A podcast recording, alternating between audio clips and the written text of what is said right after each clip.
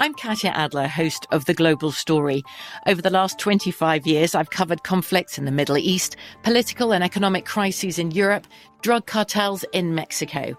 Now I'm covering the stories behind the news all over the world in conversation with those who break it. Join me Monday to Friday to find out what's happening, why, and what it all means. Follow The Global Story from the BBC wherever you listen to podcasts. With the Lucky Land Slots, you can get lucky just about anywhere. This is your captain speaking. We've got clear runway and the weather's fine, but we're just going to circle up here a while and get lucky. No, nothing like that. It's just these cash prizes add up quick. So I suggest you sit back, keep your tray table upright, and start getting lucky. Play for free at LuckyLandSlots.com. Are you feeling lucky? No purchase necessary. Void where prohibited by law. 18+ terms and conditions apply. See website for details. When you buy Kroger brand products, you feel like you're winning. That's because they offer proven quality at lower than low prices. In fact, we guarantee that you and your family will love how Kroger brand products taste, or you get your money back. So next time you're shopping for the family, look for delicious Kroger brand products, because they'll make you all feel like you're winning. Shop now, in-store, or online. Kroger, fresh for everyone. I bet you're smart. Yeah, and you like to hold your own in the group chat. We can help you drop even more knowledge. My name is Martine Powers. And I'm Elahe Izadi. We host a daily news podcast called Post Reports. Every weekday afternoon, Post Reports takes you inside an important and interesting story with the kind of reporting that you can only get from the Washington Post. You can listen to Post Reports wherever you get your podcasts. Go find it now and hit follow.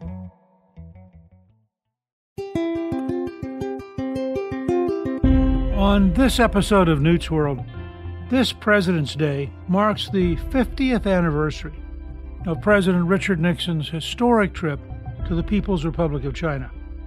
The week-long visit from February 21st to 28th, 1972, was the first time a U.S. president had visited the People's Republic of China.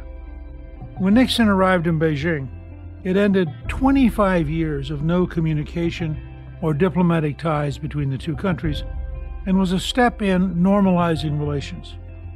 Nixon described his visit as the week that changed the world.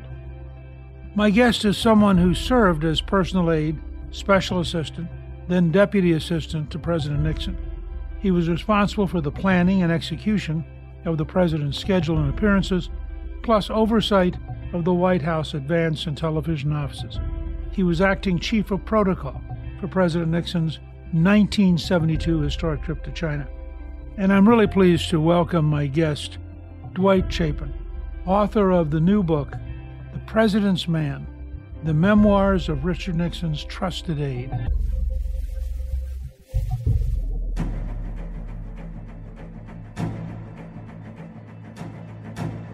Dwight, thank you for joining me.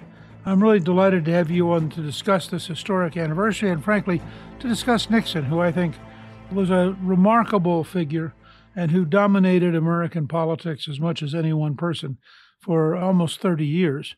And while a lot of people's memory is only Watergate, there was immensely more to Nixon than that, including his winning one of the largest majorities in American history in his reelection campaign. And as I understand it, you knew Richard Nixon longer and more intimately than almost any other person outside of his immediate family. Newt, first of all, it's great to be on with you. And it is a special anniversary, the 50th anniversary of his trip to China. I started with him when I was a senior at USC in Southern Cal, and he was running for governor of California. He had lost to Jack Kennedy in 1960, and then in 1962 decided he was going to run to be governor of California. He wanted to keep his political life moving, and he made that fateful decision. And he lost, as you very well know, which may be one of the most significant things about his whole background. But I got involved as a very young man, and I ran the field offices in Ventura County, Santa Barbara County, and the San Fernando Valley section of Los Angeles. And my job was to put together campaign offices. At that time, they worked precinct sheets, and I filled those offices with volunteers. And as a very young man, it gave me exposure to him. And from that grew my involvement over the later years. I have to ask you, with maybe a brief detour, because I noticed that you also worked for the Democratic mayor of Los Angeles, Sam Yorty, who was a remarkable character in his own right. Could you chat briefly about your experience with Yorty and why you went to work for him? Well, yes, he was a Democrat, but the office of mayor of Los Angeles was nonpartisan. And Sam was a character. He caught my imagination. At this point, I'm in high school. So I'm, going door to door in the precincts out in the San Fernando Valley, knocking on the door, handing out literature, and trying to get people to put on a bumper sticker. It was grassroots, at base level, so to speak. I'm curious, in part, what was it that made Yorty so remarkable? What made him remarkable to me was his straightforwardness. He was like a no BS type guy. This is a guy that called it as he saw it. He was controversial. It was very early on in the use of media, but he was great on television, and he just put himself out there kind of in a very uninhibited way. And that intrigued me. I'm asking in part just out of personal curiosity, because many years ago I read The Ninth Wave by Gene Burdick, which is a novel that Burdick says was really based on Yorty and exploring the impact of television and the way in which things occur in a rhythmic manner. He draws the ninth wave from the concept of surfing, that the ninth wave is bigger than the first eight. And I was always intrigued with Yorty just because of the imagery that Burdick, who had been a political science professor at Berkeley, that he put into this novel. So that's why I had to ask you about him. Great. Well, I'll have to read it. By comparison, Yorty's this kind of colorful, charismatic figure.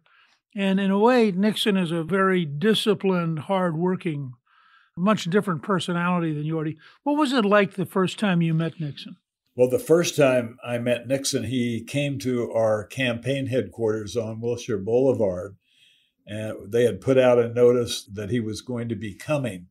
He had, at that point, this mystique. He had been a congressman, a senator, vice president under Eisenhower, then, of course, the well-covered election against Jack Kennedy. So when he came in to run for governor, it was like he was really a political celebrity. So meeting the former vice president was always a thrill. And he had that persona that he was something different. There was something about him. And so when he came to the campaign headquarters, we were all summoned to be there. And he walked around and he spent time with each and every one of us, asking a little about our background and thanking us for working for him. But it was a very short meeting. And of course, as good political figures do, it doesn't take much to energize the troops once they've met the candidate. So you do mention in your book that working on Nixon's 1962 campaign for governor changed your life. How was that? Well, I always had to have a summer job, and I didn't have one. So in 1962, my dad arranged for me to go into the campaign headquarters on Wilshire Boulevard. And when I did, I met a young lawyer by the name of Herb Kalmbach, who interviewed me for about half hour. And he said, "I'll be right back." And he left the office, came back and said, "Come with me." And we went down the hall and I met a young 35-year-old man who was campaign manager for Nixon, and his name was Bob Haldeman, who later became Haldeman's chief of staff. And I say in my book that not many people know when something like this happens, that that was the day that changed my life forever and for the better, because both Bob and then Herb Kalmbach became incredible mentors of mine and involved in my life for many years. So you ended up working your heart out in the campaign, and then Nixon lost. I mean, how did you react election night to realizing that Pat Brown had won? I didn't react very well. I was very naive. I may be one of the only people on the campaign staff that thought he was going to win.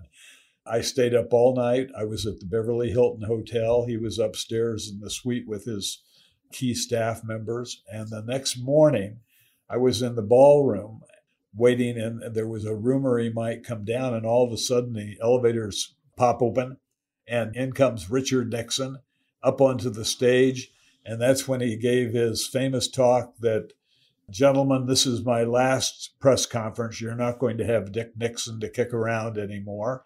And then shortly thereafter, Howard K. Smith did his famous television show on ABC that called The Political Obituary of Richard Nixon. He even went so far, Newt, that he had Alger Hiss on that show, too. We should say for the listeners that Alger Hiss was a very, very senior person in the State Department who it was alleged was a communist. He denied it, ultimately ended up with Richard Nixon at the time on the Right Committee, proving, I think, beyond any reasonable doubt, that Hiss had lied and that, in fact, Hiss was a communist. The national establishment had sided with Hiss, and it was almost a little bit like the incorrigibles argument today. I mean, Hiss came from the establishment. He was a elegant sort of Ivy League personality with the Wright family background.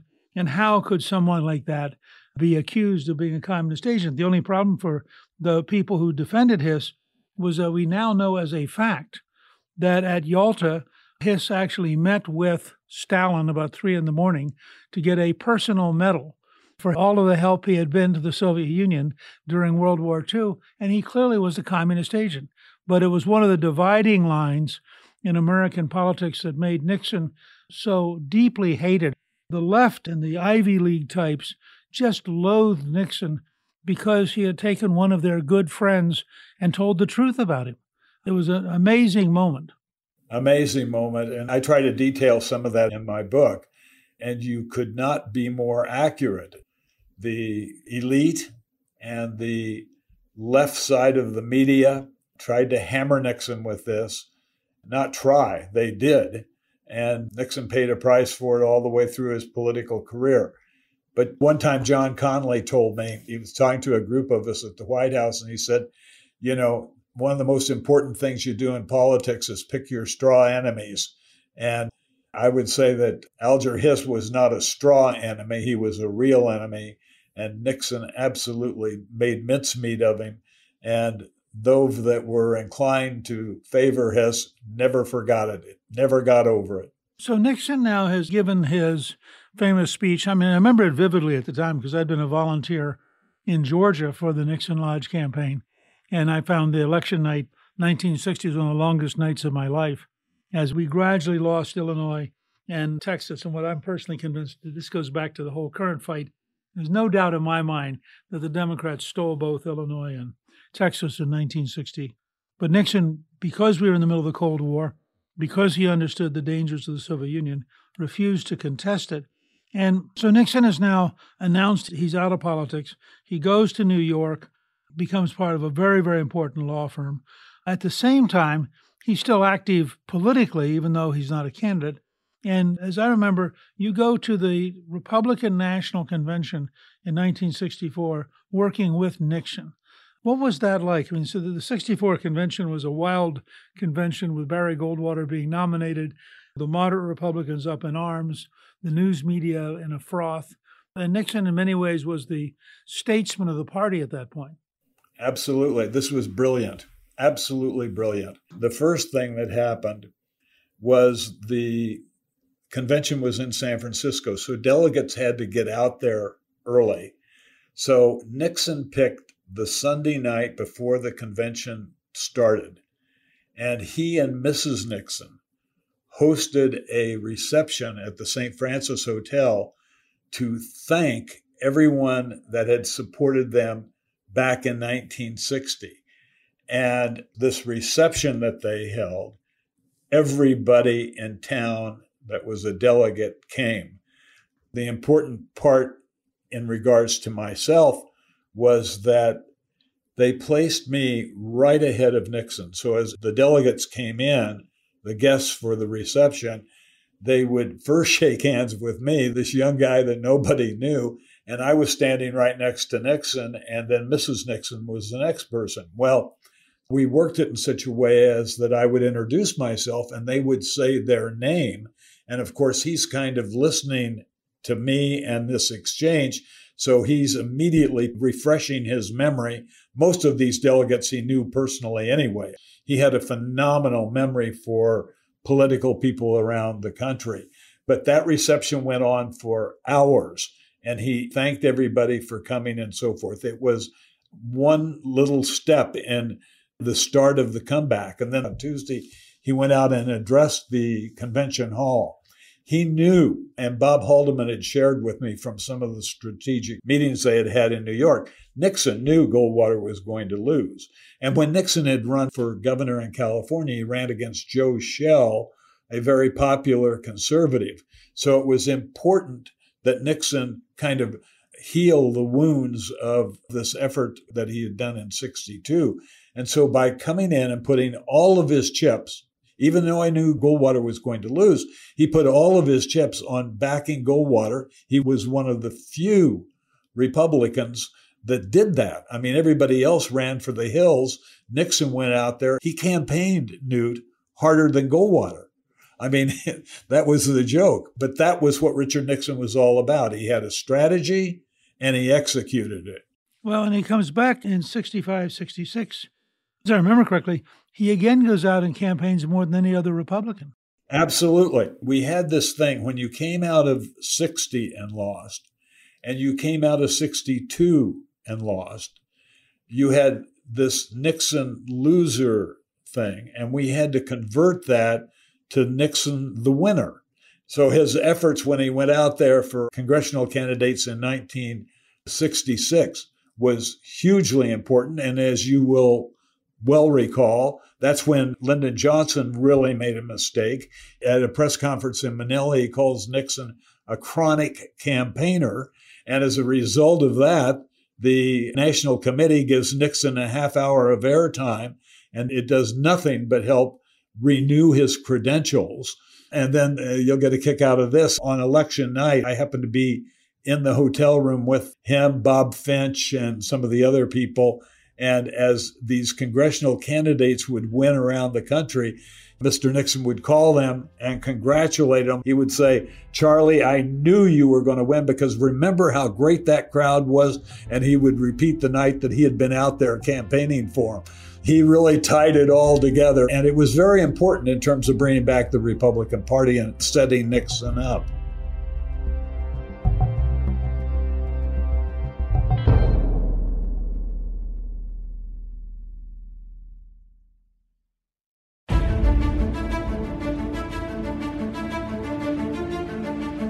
I studied Nixon, and people tend to forget that prior to the rise of Reagan, Nixon was probably the most prominent modern Republican trying to bring the party into the 20th century and trying to offer a true national vision.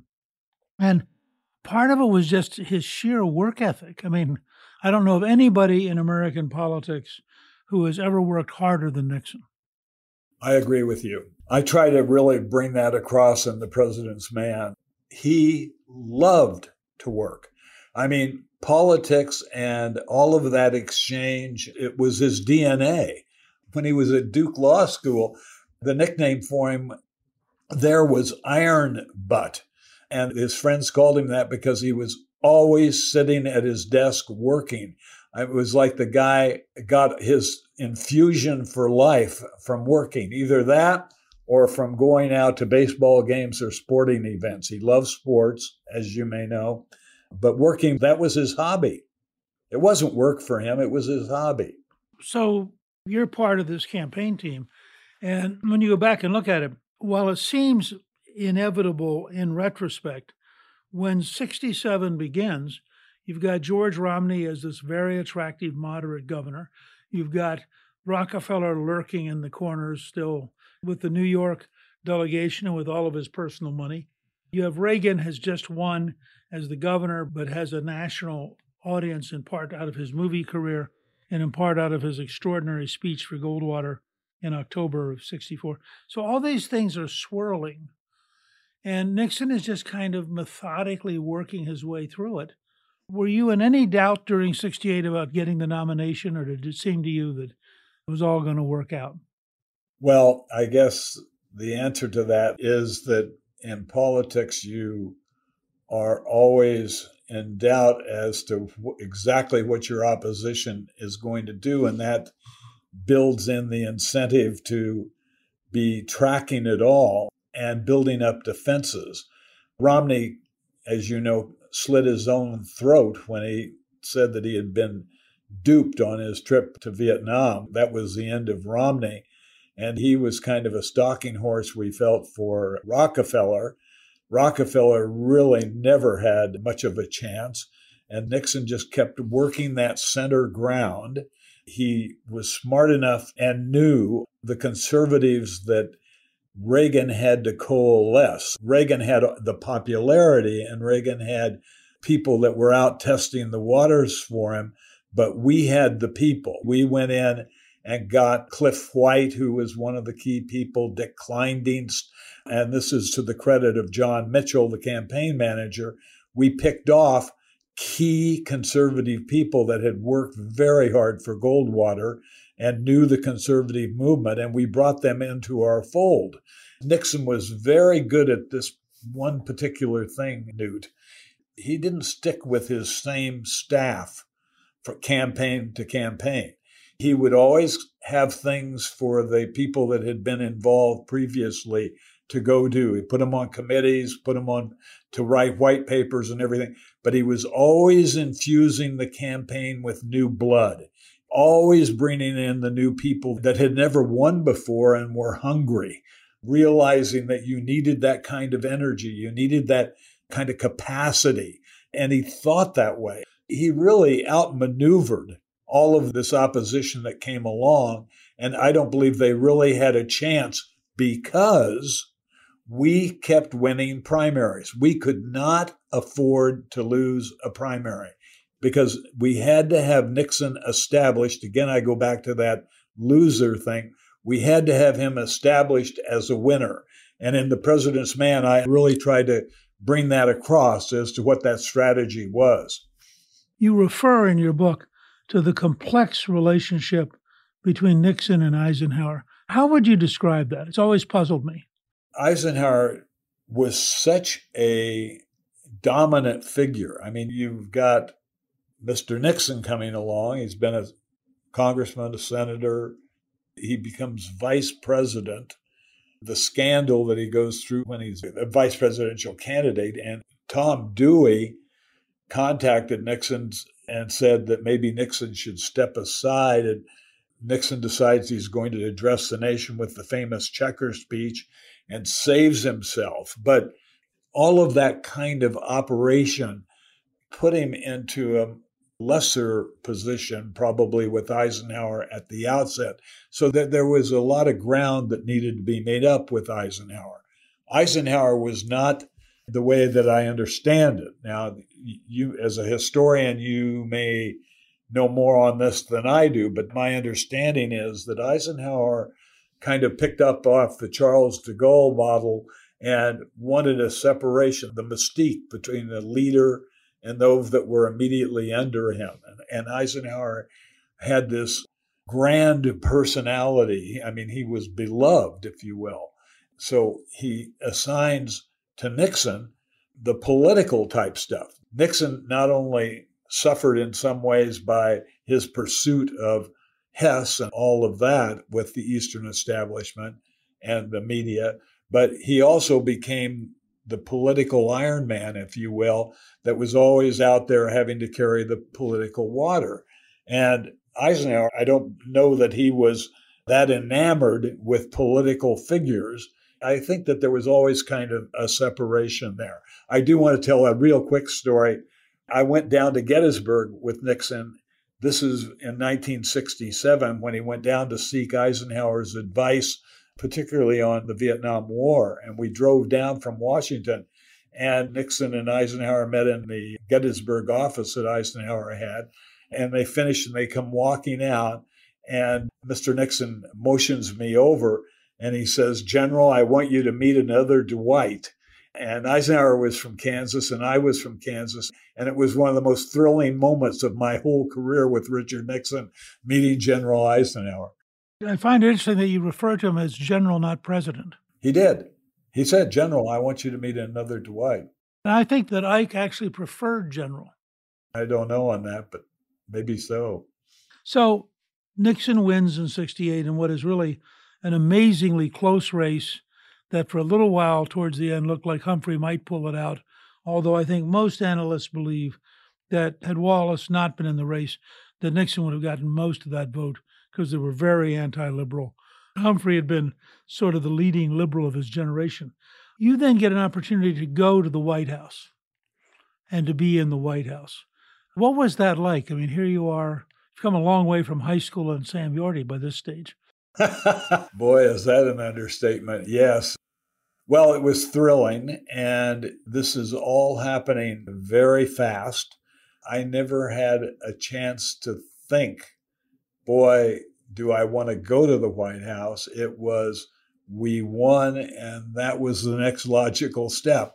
And we had to evolve into what it was that we did. You are aware of the name Bryce Harlow.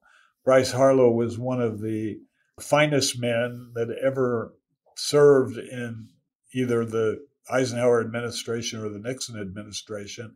And he was a genius in terms of congressional relations and so forth. He was an experienced hand. And I think one of the most helpful things for me was Bryce and his advice, his guidance. I remember he said, "Dwight, this is temporary. You have a privilege here that is one that very few young men get." And basically the lesson was, don't let it go to your head. Keep grounded. Realize that, as I say, this was a real privilege. I got to know Bryce Harlow late in his career. And he was sort of a legend. I mean, there was a sense that he was one of the great wise men who understood what you could and could not do and how to get it done. Let me mention one thing here. I was going through the films of the China trip. You led off talking about China. The other day, I was going through all of the film clips. And here's Nixon coming out of the south grounds of the White House. It'll be 50 years tomorrow that this happened. He comes out of the diplomatic entrance and he shakes hands, goes down kind of a receiving line, shaking hands with all of the people that were there. And then he goes to the microphone and he leads off. He says, "I want to thank the bipartisan leadership of Congress, Mike Mansfield, Carl Albert for being here with the Republican members." And that really struck me. You know, it's national news now if bipartisan leaders go down and meet with the president. But what Bryce Harlow and Nixon put in place, when Nixon became president, I got a memorandum the first week. And that memorandum said, "I want you to schedule the bipartisan leaders to come in every Tuesday morning. And if we miss on Tuesday, have them come Thursday." And for the first few years of the Nixon administration, every week he met with the bipartisan leaders. He also had Jerry Ford and Dirksen and the guys on the Republican side. They had a private session with him. Keep in mind, he had a Democratic Senate, a Democratic House, and they got through all that legislation, and they got it through because the men talked to one another. They sat down with one another. They knew one another. They trusted one another. Were they competitive? Yes. Yes, they were competitive, but it was such a different way of operating.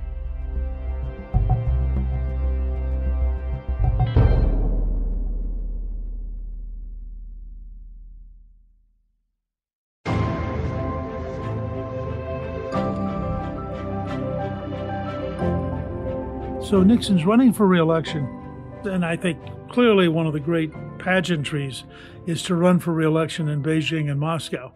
And you actually end up with both those assignments. What was it like trying to negotiate with the Chinese, first of all? I mean, for them, this is the great opening moment with what has been their enemy for a quarter century, and you show up.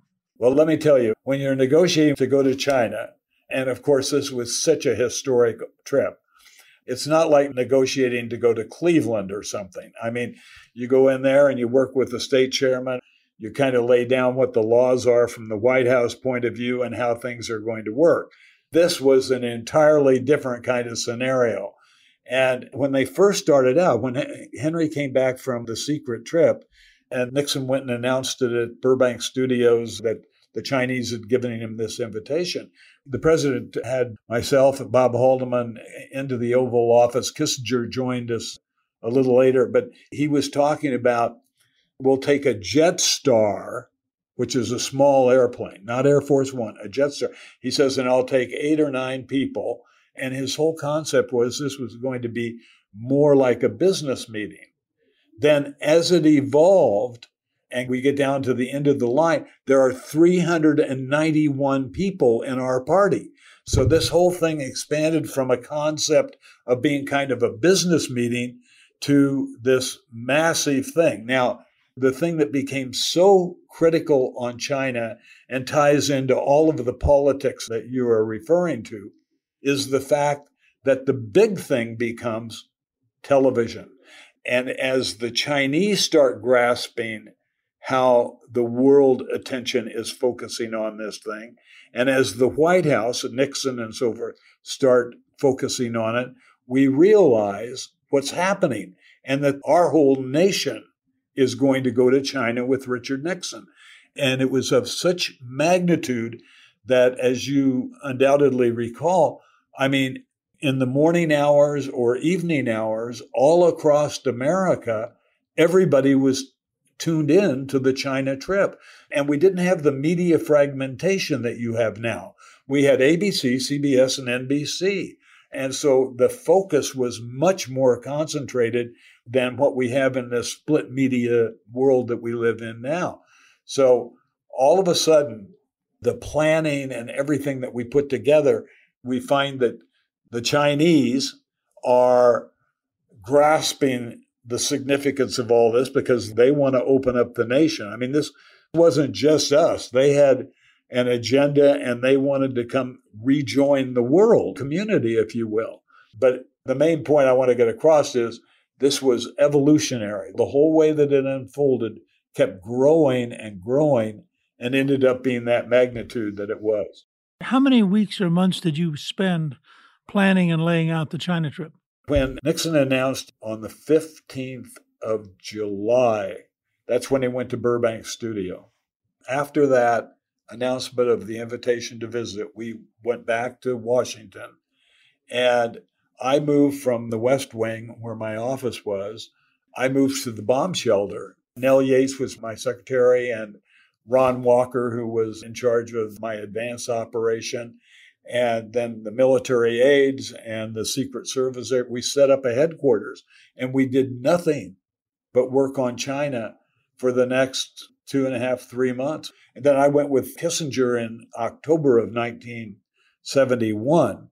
We went over with basically these big notebooks and our idea of a plan of how it might work. And our problem became that the Chinese would listen to us. They were all ears, listening to us and so forth, but we would get no answers back. And the importance of that is, I referenced if we were making a trip to Cincinnati. If we were going to Cincinnati, I could come back and the president say, what's our agenda? What's going to happen? And I'd say, well, it's this, this, this, and this. On the Chinese trip, we wouldn't get answers. For example, we never knew when Nixon would meet with Chairman Mao. It ended up he met with him the first afternoon. It was one of the most important strategic little pieces of the outset because it happened shortly after we got to Beijing, and it kind of gave a seal of approval to the trip and everything that unfolded. When you saw Mao for the first time, what was your reaction to Mao? Well, I never saw Mao. You didn't? Okay. Let me explain. I was sitting in a meeting with Secret Service and our advance people, and Secret Service agent came in and said, Premier Chou En-lai is right outside. So my counterpart was Han Su. Han Su was later to become the first ambassador to the United States after we got past the liaison offices. So I go out and Han Su says to me, and Chou En-lai is standing right there. He says, the chairman wants to meet with the president, Chairman Mao, just right out of the blue. So I went to the Nixon suite and went in. And I said, sir, he was there in a sport coat sitting in one of those big chairs with these yellow pads scattered all around him, you know, doing his notes, just like I'd seen him 100 times in hotel rooms. He's there working. And I said, sir, Chairman Mao wants to meet with you right now. Oh. And he's up. He takes off the sport coat, puts on his suit jacket, and he's out the door within seconds. And so the people that went off with him to see Chairman Mao, it was a very limited number. It was Henry Kissinger, Winston Lord, who later became an ambassador to China, Bob Taylor, and Nixon. So it was the four of them. They were the only four. In doing my research and going back through all this for The President's Man, Haldeman was very upset. Not upset that Nixon went to meet with Mao, but he was upset by how it all happened because we didn't know where they were. We had no communications with them. I mean, we spent these hundreds of millions of dollars making sure that, you know, the guy carrying the black case with the nuclear secrets in it, that guy's lost somewhere. We have no communications with the president. And we, you know, in the United States, this would never happen. And yet we let this happen.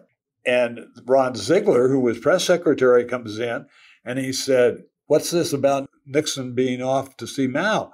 And he says, what am I supposed to tell the press? Are we supposed to tell the press that we have no idea where the president is? So it was kind of a complicated little period.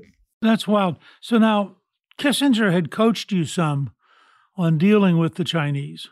He did. He was wonderful. Was that helpful? Yes.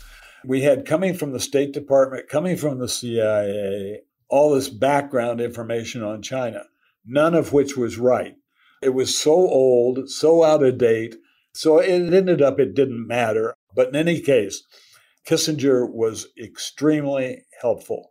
You know, when you look at China and this whole unfoldment, you've got to understand that the visionary and architectural genius, in my opinion, was Richard Nixon.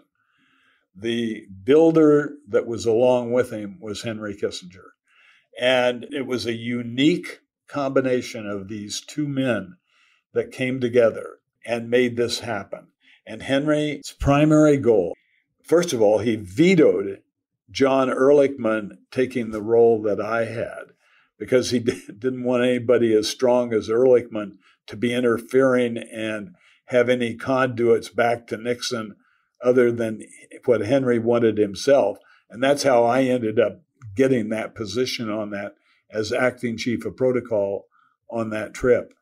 But Henry explained to me on the airplane going over and in numerous meetings at the White House, how the Chinese worked, how they thought, how they operated, what the meaning of face was, so that us that are typical Americans handled it differently. It wasn't that we didn't protect what we believed in as American citizens.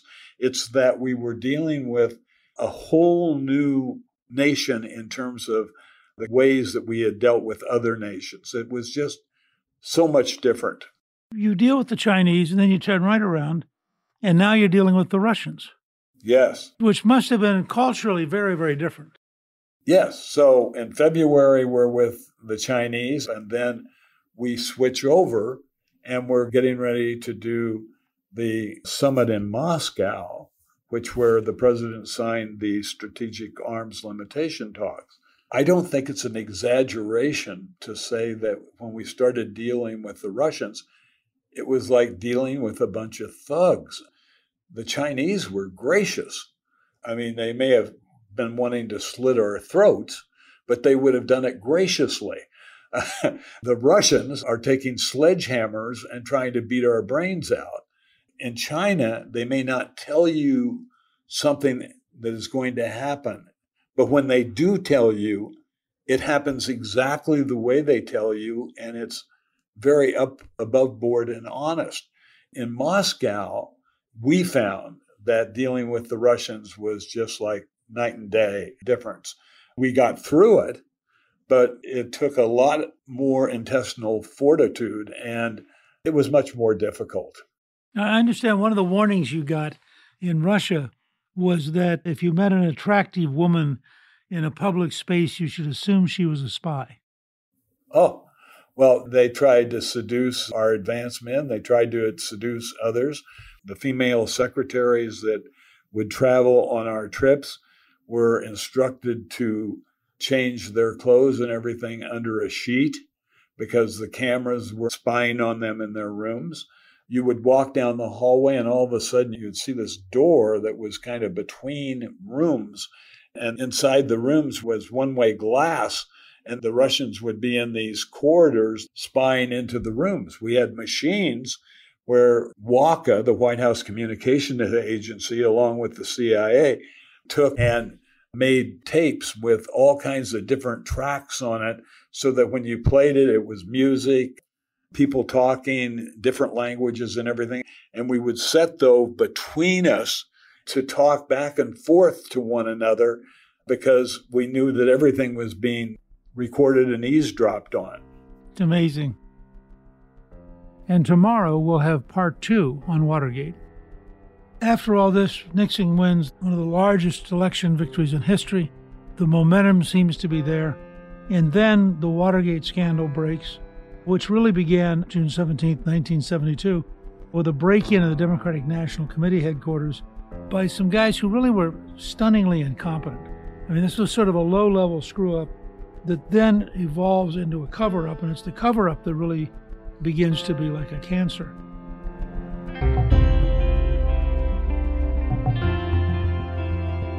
Thank you to my guest, Dwight Chapin. You can get a link to buy his new book, The President's Man, The Memoirs of Nixon's Trusted Aide, on our show page at newtsworld.com. Newt's World is produced by Gingrich 360 and iHeartMedia. Our executive producer is Garnsey Sloan. Our producer is Rebecca Howell, and our researcher is Rachel Peterson. The artwork for the show was created by Steve Pendley. Special thanks to the team at Gingrich 360. If you've been enjoying Newt's World, I hope you'll go to Apple Podcasts and both rate us with 5 stars and give us a review so others can learn what it's all about. Right now, listeners of Newt's World can sign up for my 3 free weekly columns at gingrich360.com/newsletter. I'm Newt Gingrich. This is Newt's World.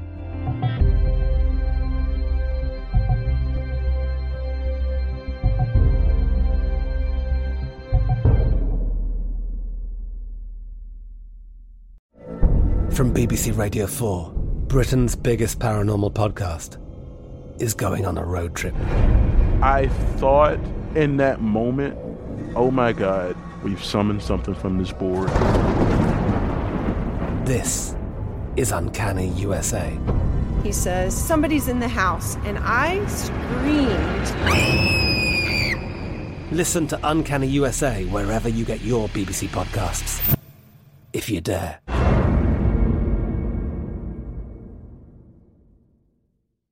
Lucky Land Casino, asking people, what's the weirdest place you've gotten lucky? Lucky? In line at the deli, I guess? Aha, in my dentist's office. More than once, actually. Do I have to say? Yes, you do. In the car, before my kids' PTA meeting. Really? Yes. Excuse me, what's the weirdest place you've gotten lucky? I never win and tell. Well, there you have it. You can get lucky anywhere, playing at LuckyLandSlots.com. Play for free right now. Are you feeling lucky? No purchase necessary. Void where prohibited by law. 18+. Terms and conditions apply. See website for details. What's up, y'all? Janice Torres here. And I'm Austin Hankwitz. We're the hosts of Mind the Business, Small Business Success Stories, a podcast presented by iHeartRadio's Ruby Studios and Intuit QuickBooks. Join us as we speak with small business owners about the tools they use to turn their ideas into success. From finding that initial spark of entrepreneurship to organizing payments and invoices, we've got you covered. So follow and listen to Mind the Business Small Business Success Stories on the iHeartRadio app or wherever you get your podcasts.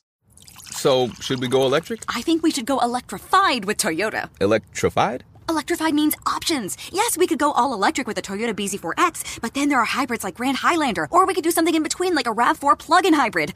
So Toyota is electrified diversified? Yep, and with more options for reducing carbon emissions, the closer we all get to Toyota's Beyond Zero vision for the future. Exactly how much coffee have you had this morning? Learn more about our Beyond Zero vision for the future at toyota.com/beyondzero.